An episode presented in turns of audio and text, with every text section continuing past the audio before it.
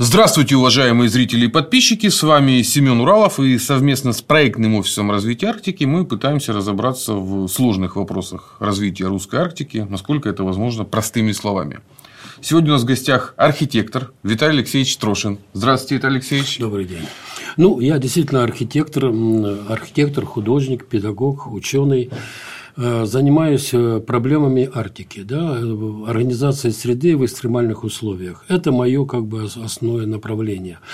Также я занимаюсь, э, занимаюсь и проблемами образовательной структуры именно для кочевников – это кочевые школы, но сегодня есть проблема между кочевой школой и такие некие споры э, такие э, теоретические между кочевая школа и школа-интернат. Вот что ну, полезно. Вот этой проблематикой, ну, потом будет время, я немножко расскажу более подробно. Вот. Э, кроме этого, конечно, я просто обожаю, обожаю Арктику и все время я в движении и в движении рисую. То есть, вот я был недавно в экспедиции, э, два месяца, это 7,5 километров, это Хабаровск, Камчатка. 7,5 тысяч. От Хабаровска мы на Камчатку, всю Камчатку, э, Чукотку, вот, и оттуда из Чукотки до Байкала, до Улан-Удэ. Вот такая, вот такая была у нас экспедиция научная, очень интересная. Ну, и я нарисовал более там 100 этюдов у меня было. Так что это второе мое, ну, как бы не то, что даже хобби, а просто не внутренняя необходимость. Вот. Но э, тут, конечно, интересно, может быть, э, кто-то меня знает, кто-то нет. Сама как бы и предыстория моей северной Одиссеи. Да. Э, я вообще родился в Баку. Совсем да, не арктический. Да, да, да. А потом жил в Дагестане. Потом в любимой мною Украине. А где именно на Украине? А, Желтые воды – это урановые рудники. Да, это как раз получается Киевская, Полтавская область. Это, это, это Криворог, как раз вот да, Криво... да, это... Северный Криворог, ну, Днепропетровская да, область. это Днепропетровская область, да. Вот. Причем Туда я попал, так сказать, в вот урановые родники, потому что у меня отец э, очень сложной судьбы.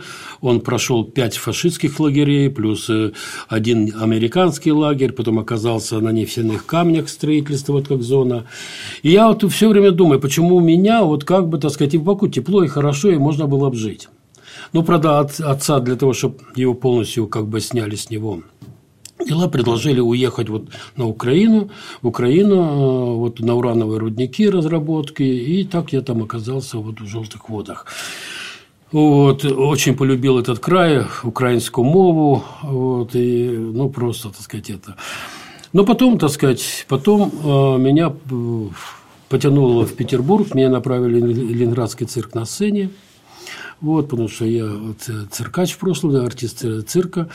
Вот, ну, карьера недолгая была, я подорвался. А именно что? Вот, я был сначала вольтежер, потом, так сказать, э, был акробатом-эксцентриком, а последнее, на чем я подорвался, это на перше. Я был першевик, и держал двух девушек. Так я подумал, шейный позвоночник, у меня были проблемы такие, да.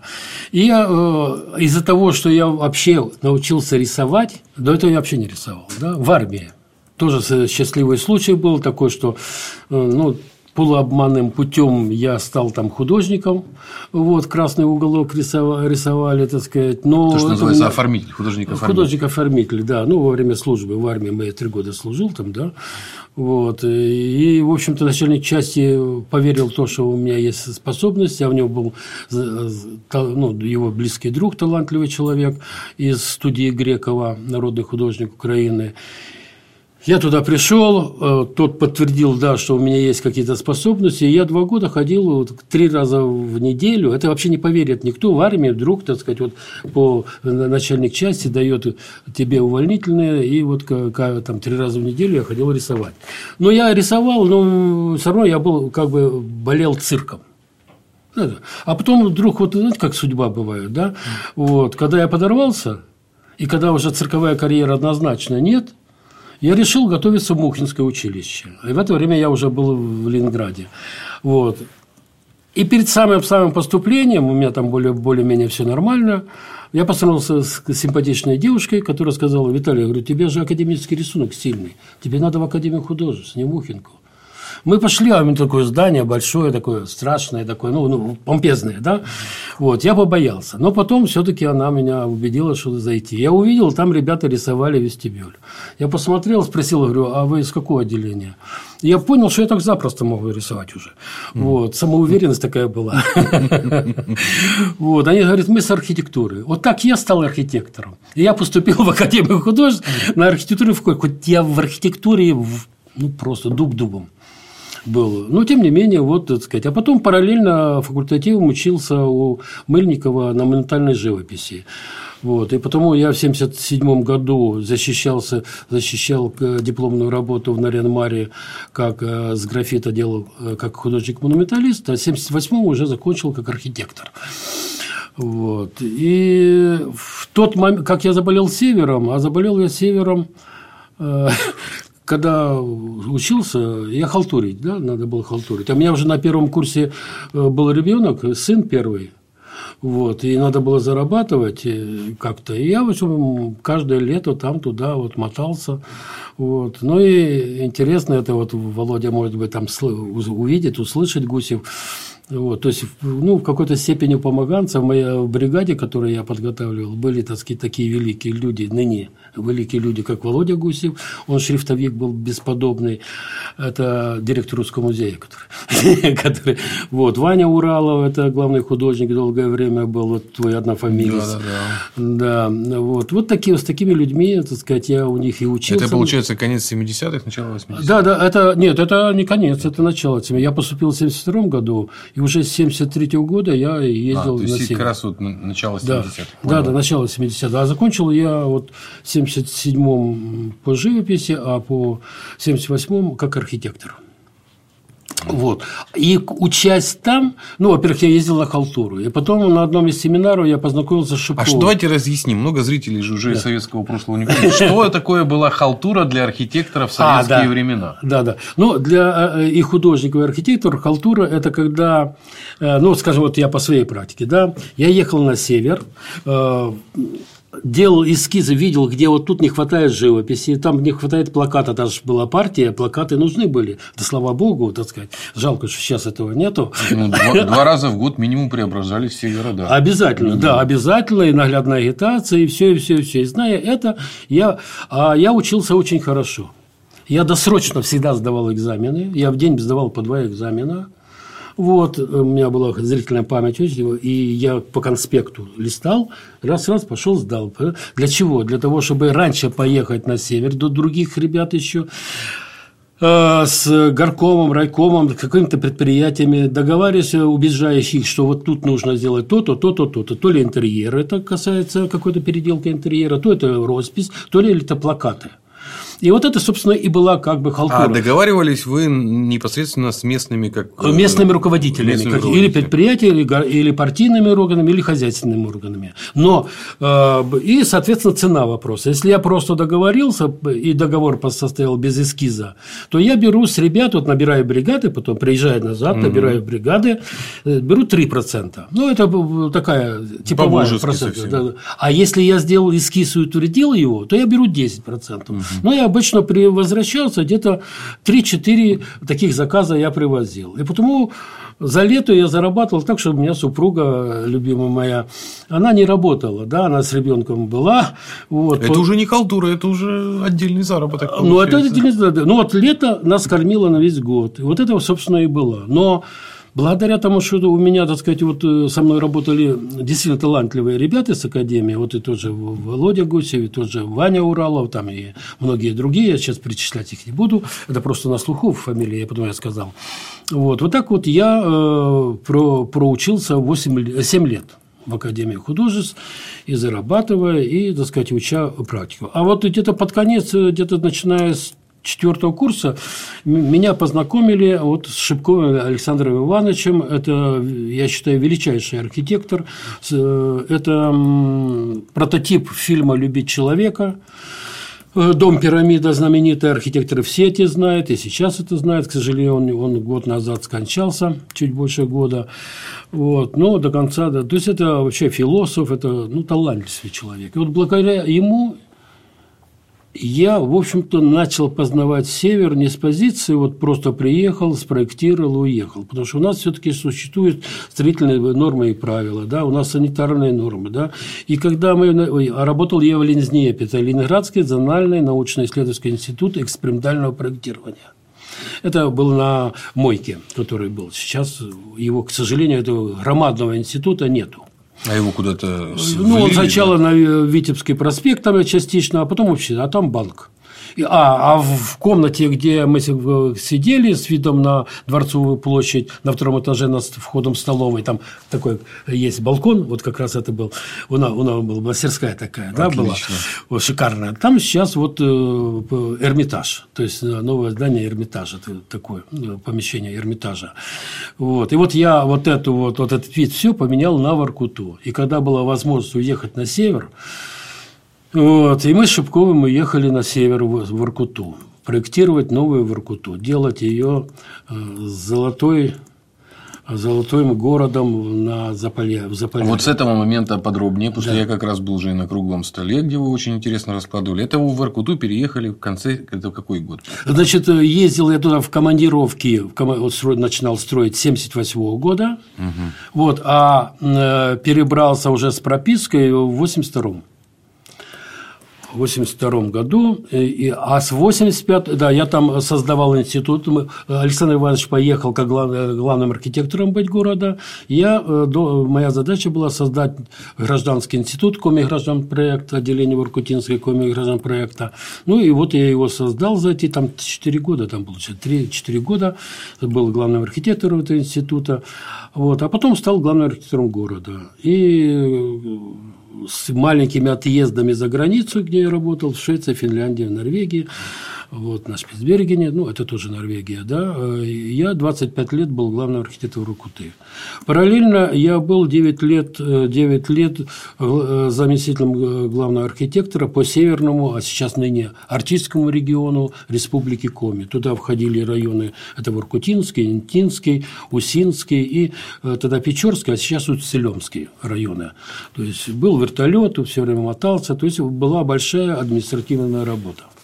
И вот а вначале мы проектировали так же, как вот против чего, не то, что против, там, да, а вот с чем я сейчас сталкиваюсь и пытаюсь измениться, о видении архитектуры в Арктике. Я поехал с теми мыслями, которые были у Шипкова. Дом пирамида, какие-то глобальные комплексы. Это все. Но когда по жизни, уже проектируя и будучи главным архитектором, я увидел последствия вот этого глобализма на севере, да, уже у меня зародились, тогда начались буквально с 75 -го года примерно, 76 -го года, а я уехал в, 16, в 2016 году оттуда, вот, уже начинались сомнения, а правильно ли мы вообще проектируем. И так ли мы э, правильно думаем об архитектуре Севера, там, да, вот с этими глобальными такими проблемами. Вот. И работая и общаясь с оленеводами, э, я все больше и больше убеждался, что все-таки север, Арктика – это своя принципиальная иная цивилизация. И там должна быть принципиальная иная архитектура. Э, есть понятие понятие у нас в архитектуре каноны – это польза, красота и, и, и э, устойчивость, там, да? вот, конструктивная устойчивость здания – но вот в арктической архитектуре все это должно быть. Это никуда не деться, она должна быть. Но самое главное – это здоровье сбережения человека от э, экстремальной, экстремальной среды агрессивно. Это э, природа сбережения человека – ну и всякие еще просто аномальные явления, которые. То есть сначала надо думать о человеке. И вот, вот Шипковский фильм хороший, он так и называется «Любить человека». Я понял, что вот это оно как раз для Севера.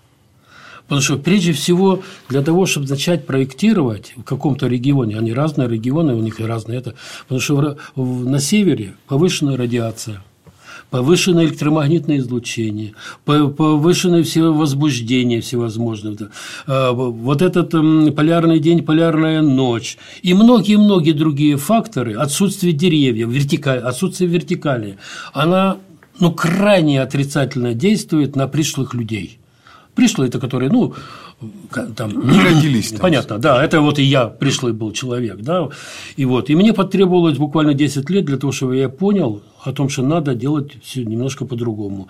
Потому что многие из той же Воркуты, Норильской, возвращаясь на Большую Землю, они становятся постоянными клиентами поликлиник еще даже в том возрасте казалось бы, что ну, еще рановато быть постоянным клиентом, потому что вот эти отрицательные факторы с возрастом, они становятся страшны. А вот давайте в Воркуту, чтобы не ушел этот вопрос. То есть, вы, получается, были в тот самый золотой период Воркуты, да? когда там было сколько? Больше 200 тысяч? Да, я приехал, было 92 2000, э, это 82 год, там, да, примерно я так.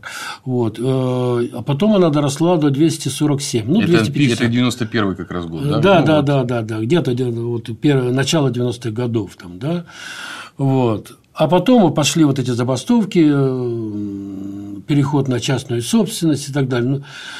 Ну, э, но я не знаю насчет частной, в общем, насколько правильно все отрасли могли бы перейти. Я думаю, что это правительство просто от себя заботы ушли, потому что есть отрасли, которые убыточные. То есть их продукция очень полезная и нужная обществу, людям, вот, но она, цена ее не может быть большая. Вот так в сравнении, так сказать, продукции Норильской и продукции Воркутинской. Уголь всегда убыточный, иначе у нас энерго, ну, энергосети будут производные да, от угля, они будут ну, запредельные, зашкаливать. И потому государство датировало все время. И потому такие города, и в частности Воркута, при всей звездности их, это дотационный город. Вот, и дотационный город передавать частнику – ну, это просто изначально глупость. Ну, он обрежет все расходы, да и все. Да, да, да. Вот, собственно, из этого и началось. Да, он начал обрезать, социалку обрезать, там всевозможные обрезать, ну, многие факторы. Вот. Э, раньше, например, в Аркутауголь, которая была, я являюсь, ну, это я горжусь очень, кроме того, что я почетный архитектор России, там, да, но э, меня не, не менее важно, это почетный э, работник Воркутауголь. То есть я проектировал шахты там, проектировал поселки для них и, и так далее. И потому это. И потому я э, всегда знаю, что 10% от прибыли э, шахт, которые они добывали, город получал вот эти 10%. Сейчас этого нету. Сейчас частник просто дает город на праздники какую-то энную сумму, там 92 миллиона, условно говоря, на год, или там 100 миллионов, но это копейки, это на то, чтобы покрыть какие-то э, чрезвычайные ситуации, провести три праздника, День шахтеров, Новый год и там 1 мая, ну, условно говоря. Там. Ну, это все. не системно, это просто под... Это не система, да, это вот такие какие это поддатчики какой-то степени, какие-то поддатчики. И сегодня Воркута Воркута, конечно, я вот э, и во всех передачах говорю, вообще это золотой край. Там есть и золото, там есть серебро, там есть молибден, там есть многие факты, там есть нефть, есть все. Это все может быть не в столь промышленных э, объемах, как там, но для вот республики, для этого региона это настолько даст, а угля там еще на 250 лет. Вот представляете, вот сегодня это в Ракутинский район от Сейды до, до Хальмирью, скажем там, да, это 75 километров, а вернее 120 километров, а в ширину 75, и это все уголь. Причем, если в Донецке добывают уголь 75 сантиметров плац идет, это, а 90 это вообще за счастье то в Иркуте вот этот 90 проходит мимо, не замечают, начинают от полтора метра занимать. А на Варгашовскую станцию 3, 3 метра пласты угля, представляете? И, и как можно быть убыточным? А ведь все заключается в том, что еще Менделеев сказал о том, что э, топить углем и нефтью – это равноценно, что топить ассигнациями. Потому что вот по шкале цены, вот после перераб... тона угля вот сейчас на топку и тонна угля после химической переработки, углехимии, не в 10, не в 20, в 400 раз дороже. То есть вопрос в том, что надо этот завод углехимический построить, который там стоит достаточно большой, и потом буквально через 5 лет получать суперприбыль. Но ненадежность, как бы, она она, к сожалению, так сказать, не, неуверенность, да, ненадежность, партнерство государства и частных предпринимателей, так сказать, или корпораций, она э, как бы ну, не дает возможности рискнуть и начинать строить. Но я уверен на сто процентов, это не то, что там брови, брови, что такая земля не может быть брошена.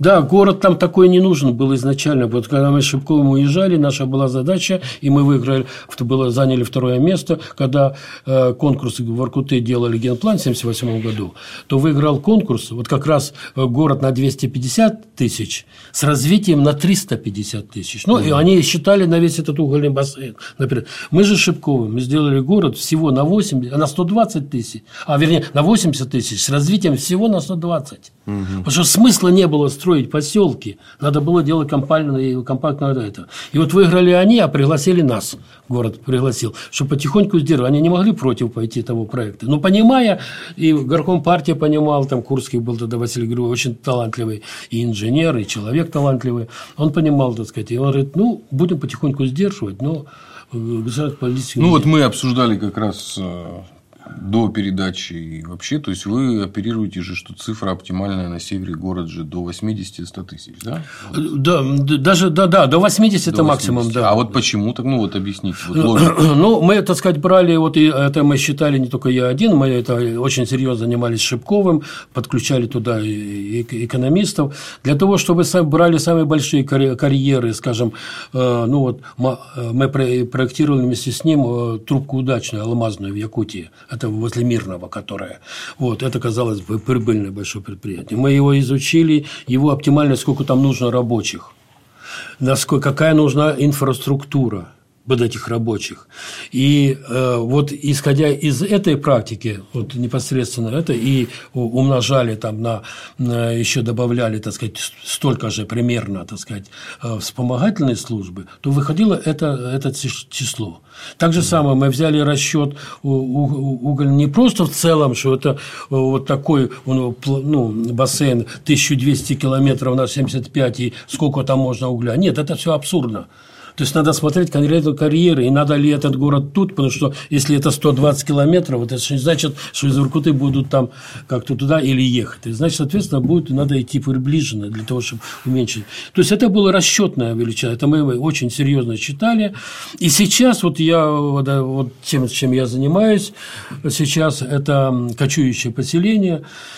Это, в общем-то, все к этому и шло. Началось с Воркуты, вот с этого генплана на 80 тысяч населения, это его обоснование. И сейчас я уверен, что если бы Воркута пошла по развитию именно вот этому, то мы, мы разрушили вот за эти годы, вот за 25 лет, представляете, я много чего, на, я более 200 проектов спроектировал, там, ну, порядка 80 хороших объектов построены были, проекты всегда больше, чем построены, вот, и практически две трети уже сегодня их нету. И, и нету не только из-за того, что они разрушились э, вот по каким-то причинам, там, мерзлоты или какие-то. Просто они функциональны, уже их нет. То есть, мы закрыли громадные 3, 4 э, телефонные станции, которые там 9, 9 этажей, здания такие. Ну, раньше же аппаратура другая. Но они выработали свои ресурсы? Нет, они не даже надо... были недостроены. А.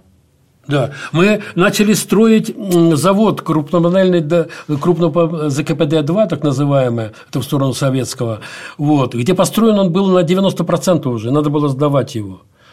А зачем? Понятия не имею. Никто не знает. Потому что э, для Воркуты даже пускай на 350 тысяч завод нельзя, не надо строить. Это разовая, ну, разовая миссия. То есть, это надо развить существующий или лучше привозить откуда-то. Потому что продукция, выпущенная в Иркуте, она будет баснословно стоить, если ее вести, она не конкурентная будет, вести даже в Сыктывкар по коме. Она никуда, потому что железная дорога, коэффициенты, те, которые получают э, рабочие на этом ЗКПД. И, так. и представляете, этот завод был построен, оборудование. Я принимал его, госкомиссия приезжала. И потом все это рухнуло.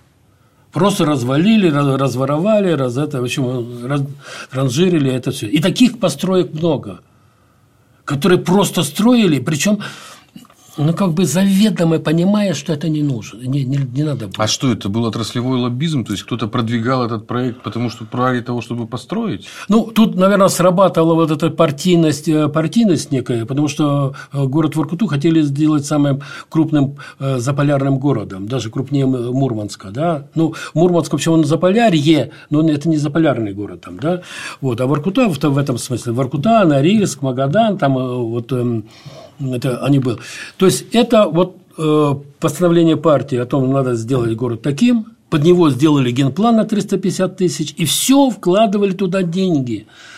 Причем местные власти, вот тот же, я говорю, что горком партии, горосполком, и многие структуры понимали, что это абсурд. Но они не могли выступать против программы партии. Угу. То есть вот тут и это миллиардные внесения траты, причем заведомо известные. Откуда, я не знаю, в общем, почему мы еще живем, у нас еще какие-то деньги есть в стране. Вот. И этот абсурд, он, в принципе, во многом продолжается и сейчас. А вот, скажем, взять мерзлоту. Вот сегодня все говорят, вот там она тает, она там слабеет. Да Воркута – это вялая мерзлота.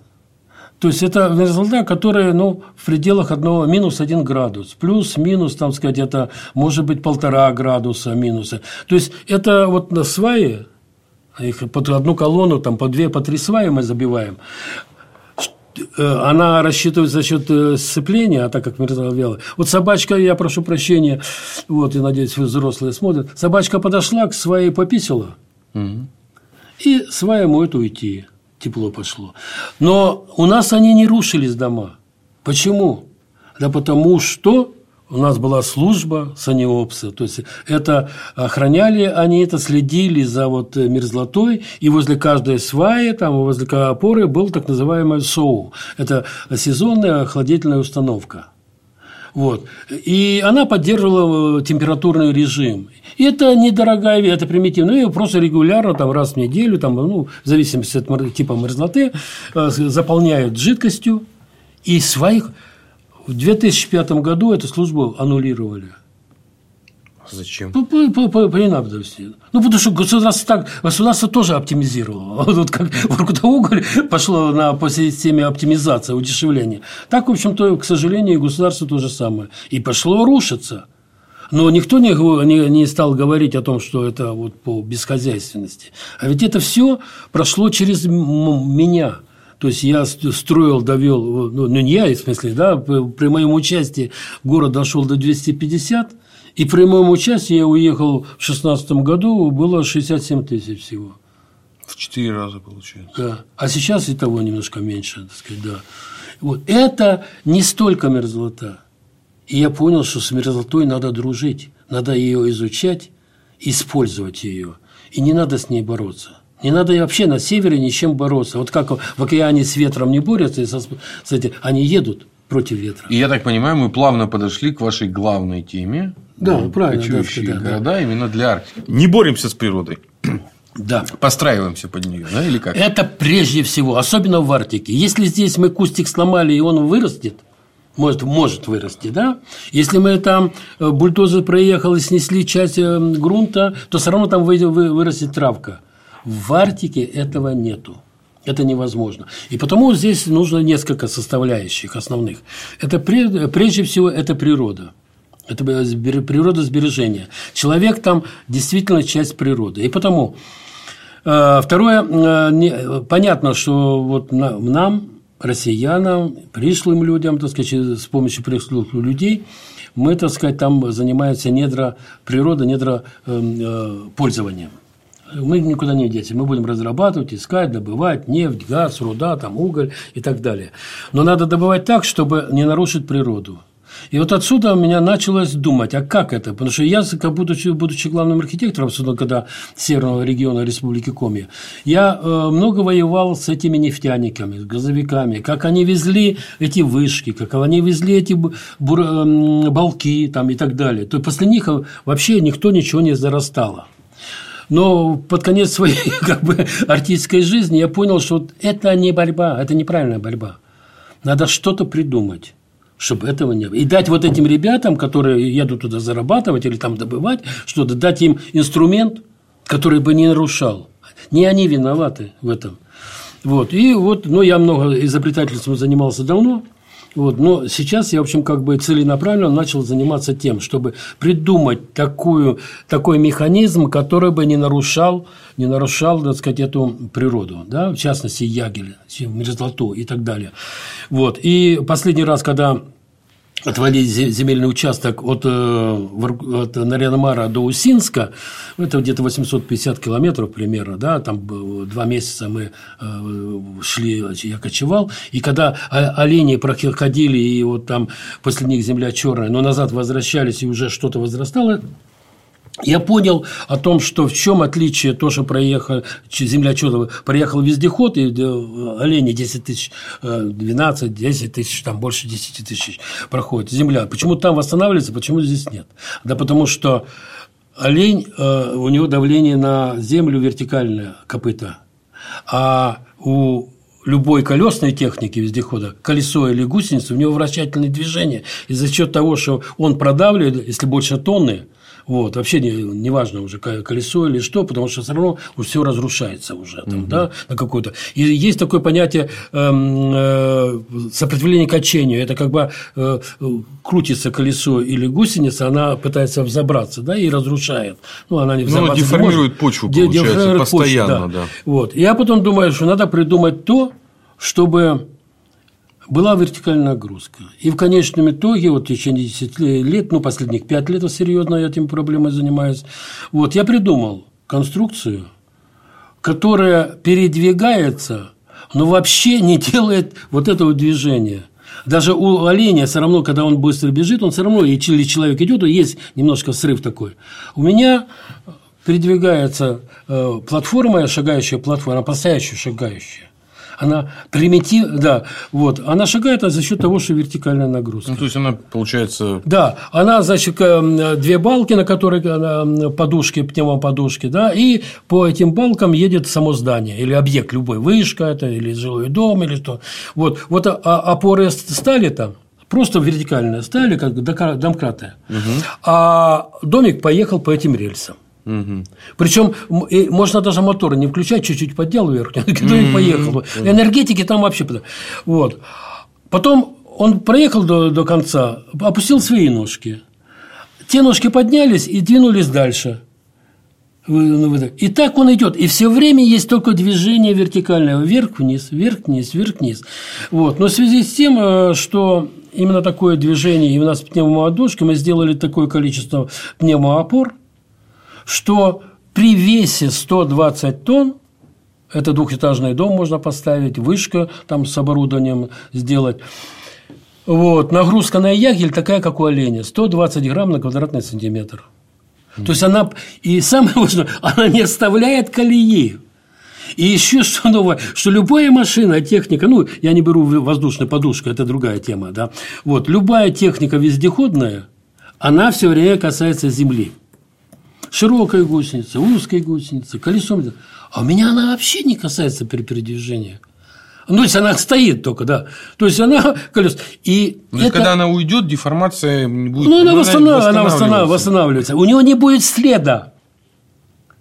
То есть вот колеи не ну, будет. Разрушения не будет. Да, колеи не будет. Самой колеи не будет. Нет колеи, потому что только точки будут. Там, ну, вот такие какие-то блины будут там остаться, которые будут как бы подниматься. То же самое э, в воде переправа. Он так же заходит. У него же нога не идет по воде, особенно через бурные реки проходить. А так как ножки поднимаются до 6 метров, то я ну, это так, э, когда нагрузка небольшая. Вообще, ну, рабочее состояние от полторы до четыре с половиной метра. Ну, я могу преодолеть любое ну, препятствие. достаточно 4 достаточно. метра. Я могу речку перейти трехметровый брод. Причем мне начали люди говорят, ну как же, все равно давление вот идет же от реки, как на вездеход. Я говорю, у меня нету давления. Так, Потому что у меня ножки поднимаются над водой.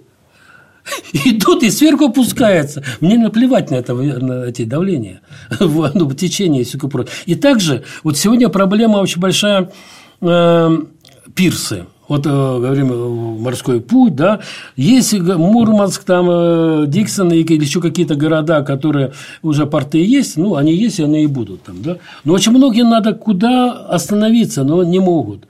Любой, любая баржа может зайти на, до глубины до 4 метров, ну, как на, у нас на Неве, так сказать, да, 4 метра. Да. Да. Так вот, и строит там пирс, который потом каждую весну и лето лед сметает. А она запросто зайдет на 4 метра, заберет 100 тонн, себе положит на это и понесет туда, куда надо, без перегрузки. То есть это система таких как бы пир, э, движущихся пирсов. А дальше использую, э, ушло да, э, ну, по другим нуждам. Причем э, дом не обязательно будет стоять на, на опорах. Вот, вот жилой дом. Поехали. Он приехал на место, там, ну, архитектор или там по нужде поближе к карьеру, там по месту работы. И он, у него такие кронштейны выступают, он забуривается на любую глубину, которую нужно проектом, угу. платформа опускается, и едет по каким-то новым делам. Или новый дом То вести. есть, оставляет это поселение. Да, ну, и... ну это здание, это поселение. Здание, и здание, пошло и дальше. Пошло дальше. Сказать, да. То есть, она многофункциональная. Вот потом надо этот дом куда-то перевести, она основой становится, подходит, выбуривается. Представляете, это же не надо вот сегодня, когда забивают сваи, туда техника, там выравнивает, бу-бу-бу-бу-бу-бу-бу.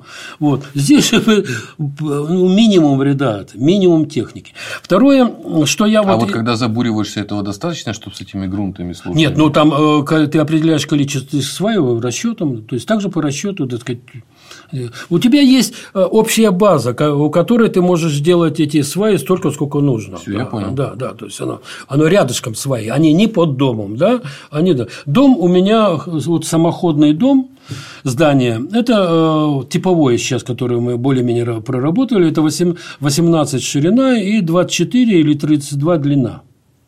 Причем он может быть уже. Шире нежелательно, это оптим, самое оптимальное.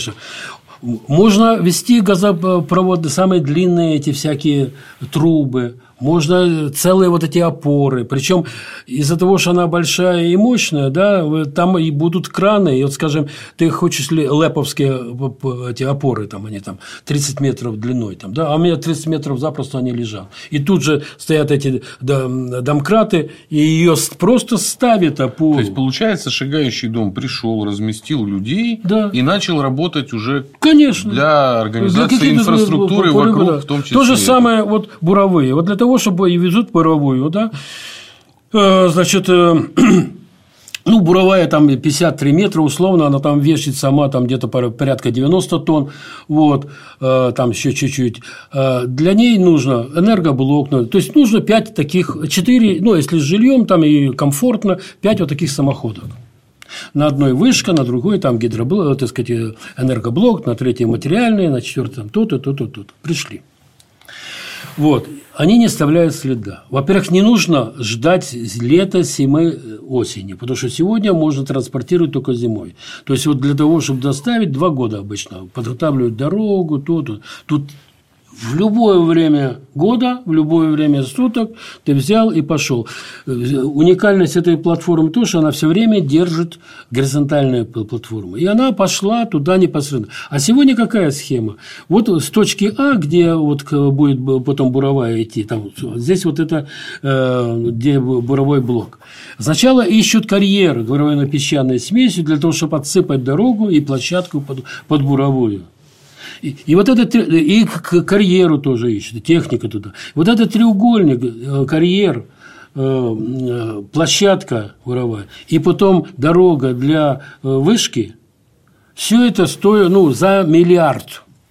От миллиарда до трех миллиардов. Угу. Причем там можно списывать деньги в два раза больше, потому что действительно э, можно и честно списывать, может быть, так оно и есть, рада, потому что мерзлота – это такая вещь, которую ты э, положил и тут же она провалилась. Все может быть такое, да? Ну, вот под этим делом там, в общем-то, могут быть и э, какие-то некие приписки. Ну, мы фиксируем от одного да, до трех. Да, да, от одного до, до трех. Так вот, берем само, самоходку, вот последние расчеты, которые делали, делал даже не я, у меня другая цена, я не буду называть, а то, что у меня заказчик, потенциальный заказчик дал, это, ну, условно говоря, 400 тысяч, миллионов.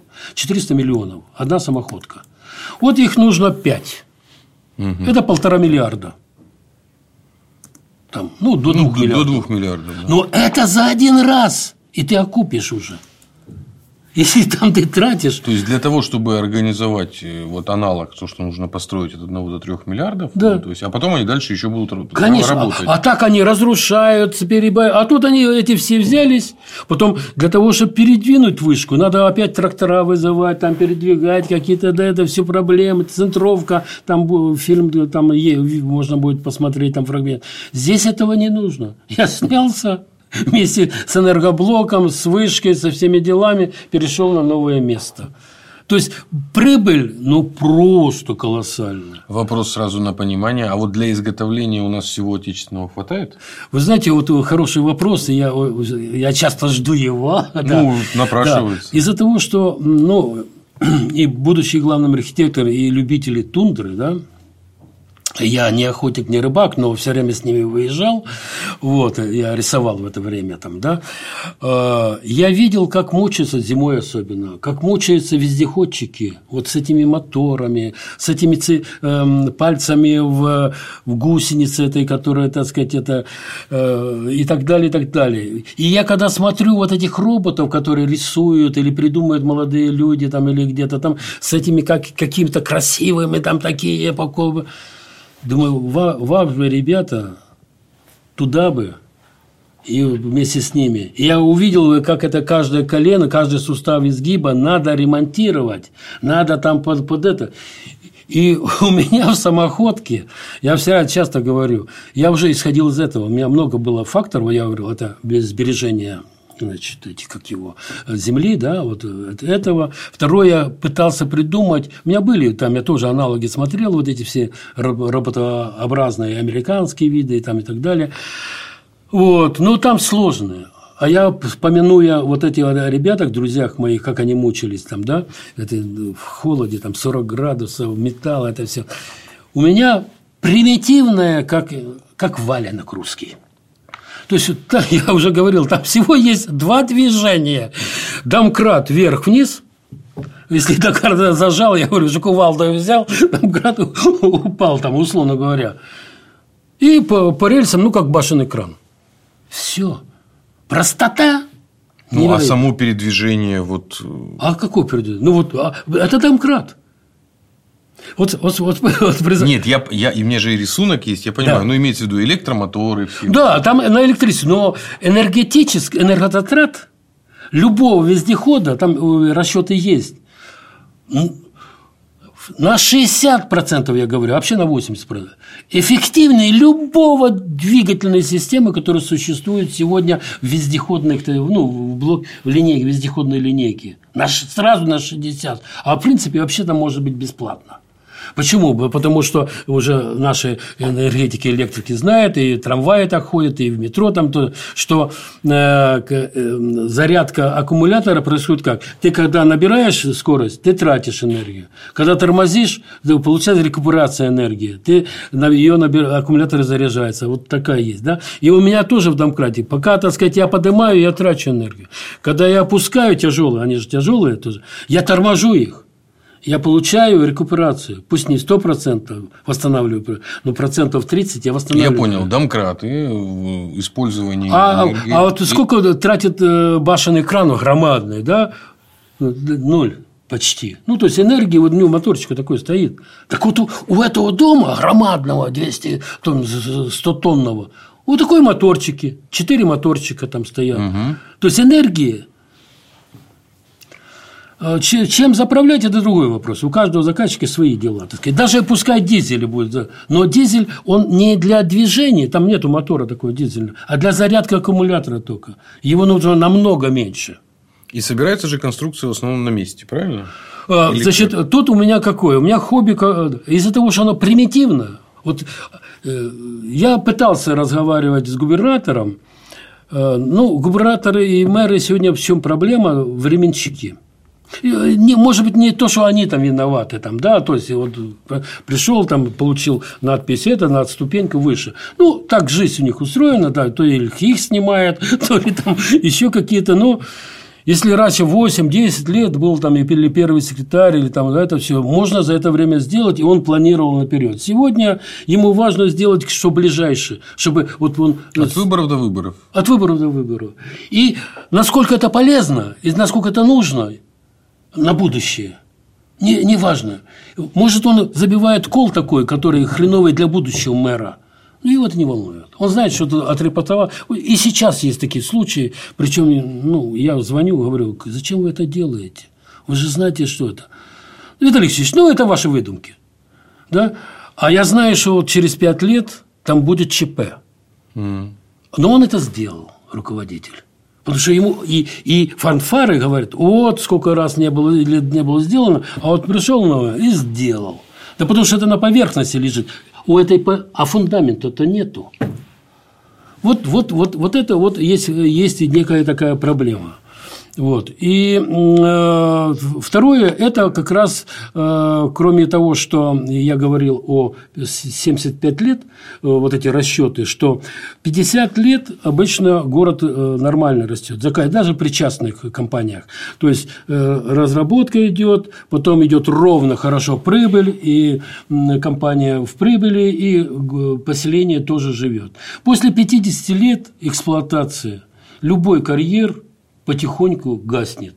Прибыль убавляется. И, соответственно, отношение э, поселения и руководителя предприятия уже другое. И еще, ну, скажем, 25 лет он гасит, ну, гасит, гасит, а дальше неизвестная судьба вообще, так сказать, да? То есть, и берем 75 лет. Ну вот надо ли? И даже вот эти 35-50 э, лет, которые, ну, как бы оптимальные, тоже, насколько вот в Воркуте, да, вот там город есть, а там строят за там, 14 километров шахту нашли еще, да, делают дорогу, кажется. А надо ли, так сказать, так сказать, это все? И там целый поселок делают. А надо ли? А если этот поселок будет из моих самоходок, то она также тут отработала, и как олени, тут, тут попаслись, попаслись, пошли дальше. Все, все рядышком, все в системе. Вот. Ну, в этом и... контексте тогда вопрос. Э, да. А кто может быть э, заказчиком? Вот проверяйте. Это да. будет либо, с одной стороны, э, ну, региональные власти, например, да, либо корпорации. Но, судя по всему, ну, дальность планирования, она все-таки больше у корпораций. Ну, то, о чем вы Совершенно верно, да. По идее, они, да, да. заказчики. Сегодня, сегодня э, меня приглашали, и я докладывался, показывал, и, в принципе, получил как бы одобрение и э, разговор на перспективу, да. Это и Росатом, э, я в Москву ездил, там докладывался. Это и нефтепромгаз, которые заказали мне четыре, э, даже заказа увидел, там э, одна из вещей – уникальная, вот если кто-то видит там из нефтяников, то есть одна из уникальных вещей по нефтедобыче – это так называемый шламоотстойник, да, нефти шламоотстойник, что там спонтанно нефть выходит, то есть ее не, от этого никуда не деться, а ее сливают, там делают корыто, так сказать, из насыпи песка и гравия, потом там целлофаном делают, а дальше не знается, что делать, испаряется, и там все это дерьмо остается один вот из пяти, которых я говорил, шламоотстойник тоже, он вообще не касается земли. Mm. А там штрафы страшные. Там и трудоемкость, и потом, когда уезжает, там штрафы изначально. Так вот, штраф, размер штрафа будет равен самоходке. А тут-то, и когда ты уже в самоходке, то тогда вопрос становится о том, что а надо ли накапливать. Вот оно спонтанно вылилось сюда. Я оставлю установки здесь. Оно миксер угу. перерабатывают, чистую воду сливают, нефть там, ну, чистой нефти там, ну, процентов 15 остается, там, не, не больше. Но ее хватит для того, чтобы э, э, обеспечить топливом э, вот эту буровую эту, ну, площадку. А сейчас тут тоже завозят все это дело. То есть здесь кровый цикл получается, потрясающий такой. Но так как она примитивна, и мы как бы ушел, я ушел немножко сам это, так как она примитивная в изготовлении, почему я о чем и говорил, да, то я предполагал о том, что вот эти заводы, которые изготавливают не здесь, в Питере, чтобы логистику, вот, а, скажем, в Аркута строят Воркутинский, э, Воркутинский механический завод – Я знаю его хорошо. Он, они делают крепи, вот эти шахты, они делают. То есть, вот такую технику они сделают без. Да, другой вопрос начинка электронная, да, это потом уже привозится. Там. А может и на месте предприятие какое-то частное откроют и будут делать. И он сразу идет в тундру. Mm. Его не надо вести. То есть, и он сразу осваивает всю большеземельную тундру. То есть, от Салехарда, условно говоря, там, да, от Лабытнанги, там, да, или, ну, от Лабытнанги, скорее всего, до, так сказать, до э, той же Индиги, да, Нарьян-Мар, Индига, все вот, вот его, и они идут туда. Там следующие, надымцы, там, надымцы или сургутцы, там тоже, там заводы есть мощные, которые делают это все. То есть, я бы предложил руководителю региона, убеждать вот этого участника, что давай мы вот это реанимируем, потому что все эти, тот же Воркутинский завод сейчас гаснет. Ну, то есть, фактически вы предлагаете еще и создать постоянный заказ для местных производств. Да. Именно Возрождение, да, да, да, возрождение. А Арктика это он какая. И там же нужно, вот представляете, вот эти самоходы, я уверен на сто процентов. Это не, не идеализм какой-то, я уже далек от идеализма и возраста, и все-таки жизненный опыт довольно большой вот в той среде, там, да, там идеалистов не так много. Вот, э, к сожалению, может быть, да. Вот, что, что это, вот построить первые два, вот, ребята, кто там с деньгами, да, вот я уверен, что первые два, так сказать, построят э, вот эти самоходку, это будет самый популярный э, вид транспорта. Потому что я приехал на вокзал, вот, поставка продуктов в деревне, вот в эти, которые глубокие, там, селения, или на море я взял 100 тонн. И можно больше взять. Ну, это я просто 100 тонн, у меня стандарт пока для расчетный такой. Там может быть больше, меньше. И он забрал продукцию, не надо перегружать ничего, и пошел разводить по этим селам. А скорость движения при этом? А, при, скорость движения, вообще в Арктике скорость движения с грузом – это 4 километра, от 2 до 4,5 километров в час. Это э, как человек идет. Потому что часто вездеходом, когда мы тоже едем, то вперед, ну, там же везде болото, мы как бы проверяем это все. Но для него болото не страшно тоже. Там даже тина, там 3 метра или что он поднимает это все. То есть он может, ну, у него, у него, у него столько э, вот э, только крупных модификаций 5 типов ну, я-то иллюстрации посмотрел, очень мне напомнило этих таких вот э, космические вот будущее, про пауки такие перемещающиеся. Да, так вот я хочу, вы, вы, вы, как его ко мне обращались э, с, с нашего механического института военмеха, вот, и сейчас многие занимаются космосом, да?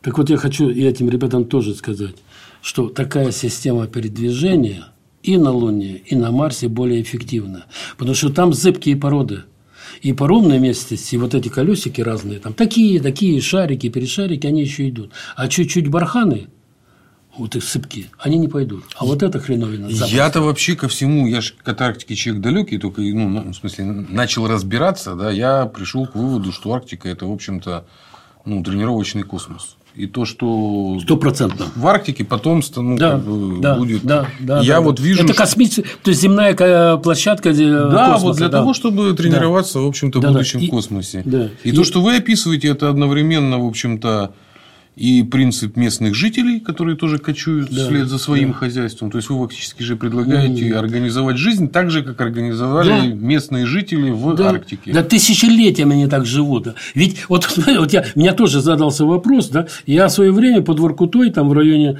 поселка Советского, между советскими, строил квартал для э, кочевников там из блока делал, причем делал так, чтобы они могли с чумом туда зайти, такие П-образные, с оградкой такой все. Ни одного человека там нет. А те, которые немцы, там, ханты или коми э, остались в городе, там, в школе-интернат или где-то, они там э, живут. Кочевники mm никто. И, и они проходят мимо на, на они проходят мимо это все, но они нет. Потому что у них система жизни, у них другой менталитет, у них психофизиологические другие структуры. И вот исходя из этого, хорошо, что вот мы подошли, я сейчас разрабатываю новую учебную программу, как бы средоориентированную программу о том, что э, дети, дети э, немцев, э, вообще этих кочевники, очень талантливые. Почему? Сразу вот от всех, так сказать, там улыбок, неталантливый человек в Арктике не выживет. То есть они по-настоящему талантливые. Просто их вытаскивают в среду, в эти школы-интернаты везде, для, которые для них чуждо. И они не могут перестроиться. Они не могут перестроиться в режим свой да, потому что они привыкли жить э, под, по звездам, по, как олени, ведь не зря они называют, что они дети оленей, ведь не они гонят оленей, а они, они идут за оленями. Ну, у меня отец вырос в Салихарде, он мне постоянно ну, рассказывал, что да. они просто видят мир по-другому. Конечно, вот, вот. конечно, да. И у них не только видят, у них физиология другая. У них метаболизм другой, у них психология другая, у них номадический тип мышления, пространство другое. Они размышляют пространство. Я много раз был вот с пацаном, который там пять лет ему, я помню, вышел, я не мог сориентироваться, а он мне говорит, он туда надо.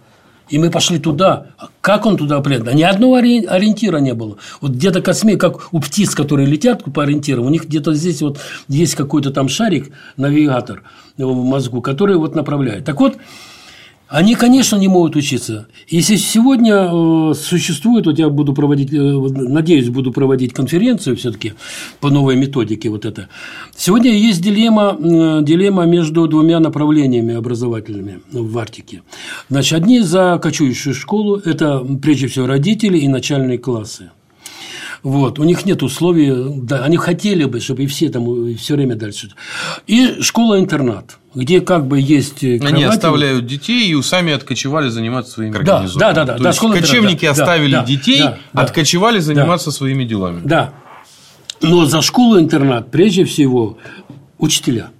Им Почему? проще. А? Им проще. И почему? Я, я прошу прощения, конечно, ребят, э, девочек, вернее, с, этой, с Северного нашего института народов Севера, но девочка, которая приехала с Щума, милая, красивая, красиво поет, танцует, да, и прожив в Питере пять лет, где есть супермаркеты, где есть трамвайчики, где есть э, там магазины, то-то, то-то и так далее, и так далее, и так далее, после пяти лет ей, ох, как не хочется уходить в тундру. А ее, как, э, как специалиста уже, пристраивают при каком-то поселке, при каком-то городе ближайшем до, так сказать, это. И она там каким-то из руководителей или кем-то какое-то отделение. И они создают там школу-интернат. И они сюда, они откровенно, они откровенно все это делают. Они любят этих э, детей, они, дети там обхожены, но им не нужно это. Если мы хотим, чтобы они вернулись туда, им это не нужно.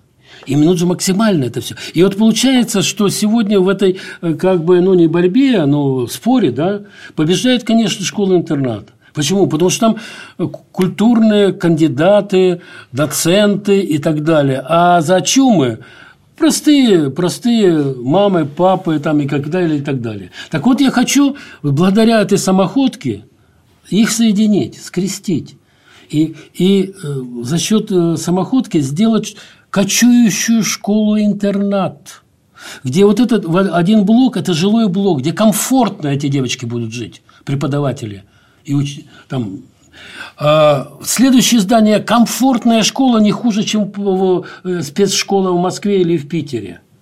Потому что условия есть, ну вот физические условия есть. Ну, а вот как это будет устроено кочующие, я не до конца понимаю. Да. Они пошли за оленями, да? Да. да. То есть у каждого же семьи нет, а, своя. Нет, нет, а, вот, вот смотрите, там разные бригады, разные это и разные трассы, да. Угу. Вот я беру, я беру глобально вот большеземельную тундру. Это, так сказать, опять-таки, я говорю, что где-то от Мизени, условно говоря, до Урала. Да? Угу. Это вот этот район севера, так сказать, западный, так сказать, ну, европейская, европейская часть. Там есть несколько ходов разных бригад, они оттуда из Ямала, из Ненецкого. И... Кочевые маршруты, маршруты, по которым они двигаются. А вот это, это вот школа, причем не только школа, это может быть колледж, это может университет сегодня быть. Они идут вот по своему маршруту, они идут вдоль этого но они идут вот в, в, в той среде, то есть они живут и живут, учатся. Так, чтобы родители могли отправлять. В любой момент. Все, он на своих понял. нартах приехал, и почему она. И даже, даже учительница, в конце концов, если она знает и хочет там в поселке, на какой-то момент за ней приехали, уехали, забрали и привезли. То есть это расстояние, они доступны, ну, скажем, ну, максимум 8 часов езды. То есть я за 8 часов езды могу доехать практически от одного пункта до. до если угу. кто-то хочет мотаться. Ну, если я создам эту э, зимним садом у меня они – этот жилой блок и детские сады, это все, это все. Э, если создам таком комфорт, что они не захотят. Ну, то есть, получается, что учителя будут немного более вахтово работать? Конечно. Ну, вот, конечно, имеется в виду, они переходят конечно, на вахту. Конечно, да. Но, учитывая расстояние, можно всегда, ну, не такая уж вахта и далекая. Вы, вот, вы знаете, да, да, да, да, да. Это короткая вахта называется, да, короткая вахта, так сказать, суточная максимум, так, да, может по очереди они меняться, это учителя. Вот. Но я просто уверен, что они, им понравится, и они там будут э, мотаться это лучше, чем в поселке будет. Вот. Потому что э, одна из функций – это постоянное обеспечение их, так сказать, такая же самоходка будет ходить, снабжение такое, да, снабжение, периодическое снабжение. Вот. И, э, уверенность вот в этой правильной… Да, и я уверен, просто уверен, что из этих ребят получится Ломоносовы. У них генетически заложен талант. И я, когда изучил э, Северную Корею, как они вышли за 35 лет шестыми по социалке? ну, по социально-экономическому статусу, вот, бесплатная учеба, бесплатное лечение и так далее. Так вот, после последнего правителя то-то, то-то, то-то, да, он из какой-то небольшой фирмы, деньги, которые ему дали за, за разрушение, как это там называется, я забылся там, после этих всех войн, да, им дали, он из небольшой фирмы Samsung – сделал электронику, он сразу перешагнул. Не надо идти эволюционно. Им. Они готовы к более прогрессивным методам. Их вот очередная коробка. Вот. А, и он не отправил ни одного студента, ученика учиться ни в Японию, ни в Китай, ни в Европу, ни в Америку. Он платил колоссальные деньги, создавал условия для профессоров с Америки, с Европы и так далее – они приезжали в Корею и на месте, на родной земле корейской, воспитывали корейских ученых. Я не знаю, можно ли проводить прямые аналогии с э, Кореей. Нет, ну тут прямых не может быть. Я просто имею в виду что? Что если этих ребят в этих школах не учить вот так вот, как в школе учат здесь, а сразу перепрыгнуть максимально быстро, перепрыгнуть на компьютеры, они освоят их быстрее, чем наши местные. Нет, тут дело не быстрее, не быстрее, потому что просто ваша концепция... Эффективнее. Вот да. кочующая школа, она, собственно, позволяет достучаться до большинства учеников, да, в данном да. случае. Да. А учитывая, что это все таки ну, высокотехнологичная штука, то туда просто можно напичкать все современные все, методы все обучения. Вот Ой, и все. Вы... Ну, я просто... Молодец, нет, молодец. дело не в малом... Я не хочу, говорю, уходить в Корею, потому что там еще вопрос э, ну, психологии мышления коллективистской вообще народов азиатских. Да? Ну, я говорю, я не хочу в это уходить, потому что много факторов. Там есть э, аналоги, а есть наоборот. А, а есть наоборот, да. Поэтому это вообще отдельная тема для разговора. Виталий Алексеевич, давайте уже буду как раз проверять, собственно, что я понял. Значит, э, собственно, иллюстрации по кочующим городам мы добавим люди сами посмотрят, как это выглядит. Это уже готовая разработка, она уже находится на стадии уже переговоров и внедрения, я так понимаю. Нет, нет, не, не... она идет на, на, так сказать, на стадии переговоров, то есть составлена смета на проектную работу, то есть она сделана на стадии эскизного проекта. Угу. Кон, уже, если раньше была это просто концепция, то тут уже есть габариты, есть некоторые узлы. То есть это есть... уже проект. Это уже начальная это уже, стадия проекта. Это да. уже проект, да. и, соответственно, самое главное, кроме всего прочего, он еще и позволяет загрузить производство непосредственно на местах в Арктике, да. что очень-очень да. важно. Да. Да? Да. То есть это не просто ну, как бы конструкция и загрузка в том же Петербурге. Э, самое главное, это позволяет снизить затраты стратегические, потому что оно потом переезжает, и это mm. не вложенные кап вложения, которые потом и это просто дорог теряются. не надо строить, которые нарушают и тоже логистику этих оленей и так далее. Да. Вообще да. дорог не надо. Я из того, что вижу, ну, вот, по совокупности факторов за этим будущее, вот. Э, потенциальный заинтересант, конечно же, это наши госкорпорации. Ну, это видно. Конечно, что, конечно, конечно. Потому что регионы могут только как-то поддержать, ну и, как вы правильно да, говорите, да, да, они, да, да. они малосубъектные. Да, да. Э, кочующая школа очень интересная вообще тема, но ее надо отдельно еще рассматривать, погружаться именно в особенность преподавания кочующим mm. народам, потому что я изучал кочевников больше на предмете Казахстана. Вот. И когда там организовывали советскую школу, там же тоже был вопрос оседания. Ну, да, да, это было очень да. сложно, потому что это самый большой да. был кочующий регион Советского Союза, и там с этим было много всего связано. Нет, это и... известное. То есть он кочующий, он и был кочующий. Но он самый большой был. Да, это был самый большой, да. там же огромная да. территория, и да, поэтому да, вот да, я, я просто да. изучал этот вопрос, как советская власть угу. ну, тоже адаптировалась, в том числе вот с этими вот кочевыми угу. школами. Поэтому угу. опыт у нас есть, и я думаю, что он тоже может может в этом смысле да мы вообще можем быть э, самое... На каком-то из форумов, э, здесь арктических форумов, не помню, два, нет, три года назад, кажется, было, я на всех форумах выступаю. Но когда там посмотрели эту самоходку, все, комитет по делам Арктики ее э, как бы поддержал тоже, и, и пора вот как бы, так сказать, тоже поддерживать, многие поддерживают, да, вот, то кто-то из, я не знаю, из высоких гостей московских там был, сказал, ну это же может быть стать питерским брендом. Однозначно. И вы знаете, вот странно получается, странно получается, что, казалось бы, началось с Питера, а все запросы у меня, серьезные запросы, московские. И даже когда я приехал после 35 лет э, Арктики, работы Арктики, моя первая задача была не заработать здесь, устроиться, а передать свой опыт – то я обращался в этом ГАСУ, да, я, ну, лиси бывшие, да, в политех институт строительный, там, в академию. Говорю, давайте я открою центр именно артистской направленности. Кафедру, центр, как удобно, чтобы не ломать сильную структуру, можно центр, а потом превратить в кафедру там, и так далее, и так далее. Это сложно. Так вот, я получал два ответа. Ну, вы знаете, наши студенты вообще с Арктикой не очень, потому что все хотят остаться в Питере и так далее, и так далее. Это первый ответ.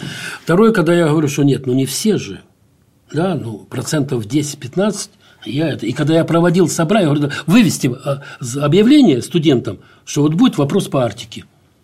Полные залы были забиты студентами. То есть это вопрос, опять-таки, как вот это кочующее, это не вопрос в студентах, вопрос в преподавателях. Они не готовы сами серьезно что-то преподнести. Согласен. Да. А вот Московский институт, Московский архитектурный институт, ректор, приехал сюда, в Питер, нашел меня, пригла... пригласил в ресторан, я вас рекламирую, да, вот, и обсудили, он говорит, я хочу создать кафедру архитектуры экстремальной среды. Вот, вот, вот я не могу понять, я хочу, чтобы это было питерское. Но я не могу попрошайничать или что-то, так сказать. Вот сейчас на этот форум тоже, так сказать, на следующий форум тоже предлагаю. И все как бы подтверждают. Ни одно... Росатом ни одного замечания. Ну, были вопросы какие-то, на которые я э, ну, что-то отвечаю, что говорю, нет, это ноу-хау, оно решено, но это на выход. Ну, например, один из вопросов э, таких как бы они считают сложных. Ну, как это, если нога, вот эта громадная нога в болото там на 3 метра опустится, как ее поднять? Она же присасывается. Ребята, спокойно, все решено. Вымется, как это, вот, без, всяких проблем. Вот, и вот, к сожалению, к сожалению, как-то как это все. Но дальше молчок. Э, в этот, э, как его, объединенная судостроительная компания пригласили, ой, говорят, да, интересно, нам интересно, мы по этой проблеме в какой-то степени параллельно занимаемся, все, э, давайте мы сейчас изучим. Я говорю, сколько ждать? Я уже привык, что месяц, два, там, три, ну, люди заняты, не до этого, не только это. Ну, не, не, две недели, две недели, Виталий Ильич, вот уже полгода прошло. Но я, я не звоню никогда, да, я не, зачем мне звонить, это же... Ну, что напрашиваться? Не, не мой же, так сказать, это, это они пригласили, это не я же напросился. Ну, вот. Сейчас еще есть пару предложений таких. Но И, не будем тогда уже... Ну, это слава богу. Вот если, если за эти 10 лет, вот, пожалуй, вот последние два года меня приглашают уже. Ну, видят, вот благодаря вам, Э, паре благодаря, так сказать, да, той же тому, тому же Московскому архитектурному институту, вот ректор очень пропагандирует тоже это все вот, по Москве, там, да, скажем, что начали узнавать об этой системе начали приглашать. Это уже, уже принципиальный другой переворот. Я надеюсь, что скоро... А, и как нефтяники прослушали, и особенно вот это, вот это э, амбар, так называемый, нефтяной, да, Все, за, за, будем заказывать нефтяной амбар, будем заказывать вышку и так далее. Четыре типа, которые. А тут начались события, вот, связанные это, и говорит, мы не знаем сейчас какое что-то, мы оставляем как бы э, это все. Ну, отложили на паузу. Да, отложили, так сказать, да. Вот. Это единственная компания, которая потом все-таки перезвонила и э, заинтересовалась и решила это все. Я желаю, чтобы в том числе и этот эфир поступил, э, послужил мотивацией для тех, кто разбирается и еще раз убедился, что проект очень важный. Надеюсь, что будут вас все поддерживать, потому что, опять же, я хоть и гуманитарий, но из того, что я увидел, я считаю, как я и говорил, что так как Арктика – это космос на минималочках. Да. Вот, да, поэтому, это земной космос. Поэтому это будущее, и любые технологии, которые будут применены там, они потом нам еще сторятся и вернутся. Может быть, мы не знаем, через 10, 20, 50 или дальше лет, но это будет точно. Очень важным делом занимаетесь. Спасибо. Спасибо вам, что пригласили. Да. Я надеюсь, с вашей помощью, с вашей поддержкой еще это как бы лед тронется и что-то двинется. Так точно. Уважаемые зрители, с нами был Виталий Алексеевич Трошин, архитектор. Вопросы, комментарии по, под роликом. С вами был Семен Уралов. Это был совместный проект с проектным офисом о развитии Арктики. До новых встреч!